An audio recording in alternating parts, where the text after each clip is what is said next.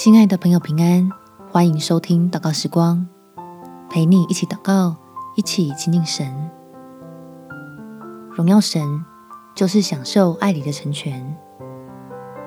在约翰福音第十四章第十二节，我实实在在告诉你们，我所做的事，信我的人也要做，并且要做比这更大的事，因为我往父那里去。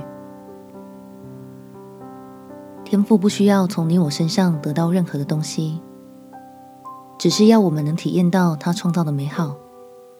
所以在遵行真理的过程中，世上的人看起来是艰苦，但是爱神的人里面却是满意祝福。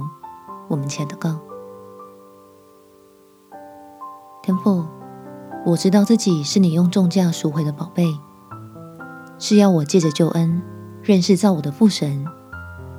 好，回到起初你那美好的旨意里面，使我愿意接受你的爱，并且在你的爱中得着医治与更新，叫我能够学像基督的样式，用圣经里的真理来帮助自己，重新在恩典里面定位自己。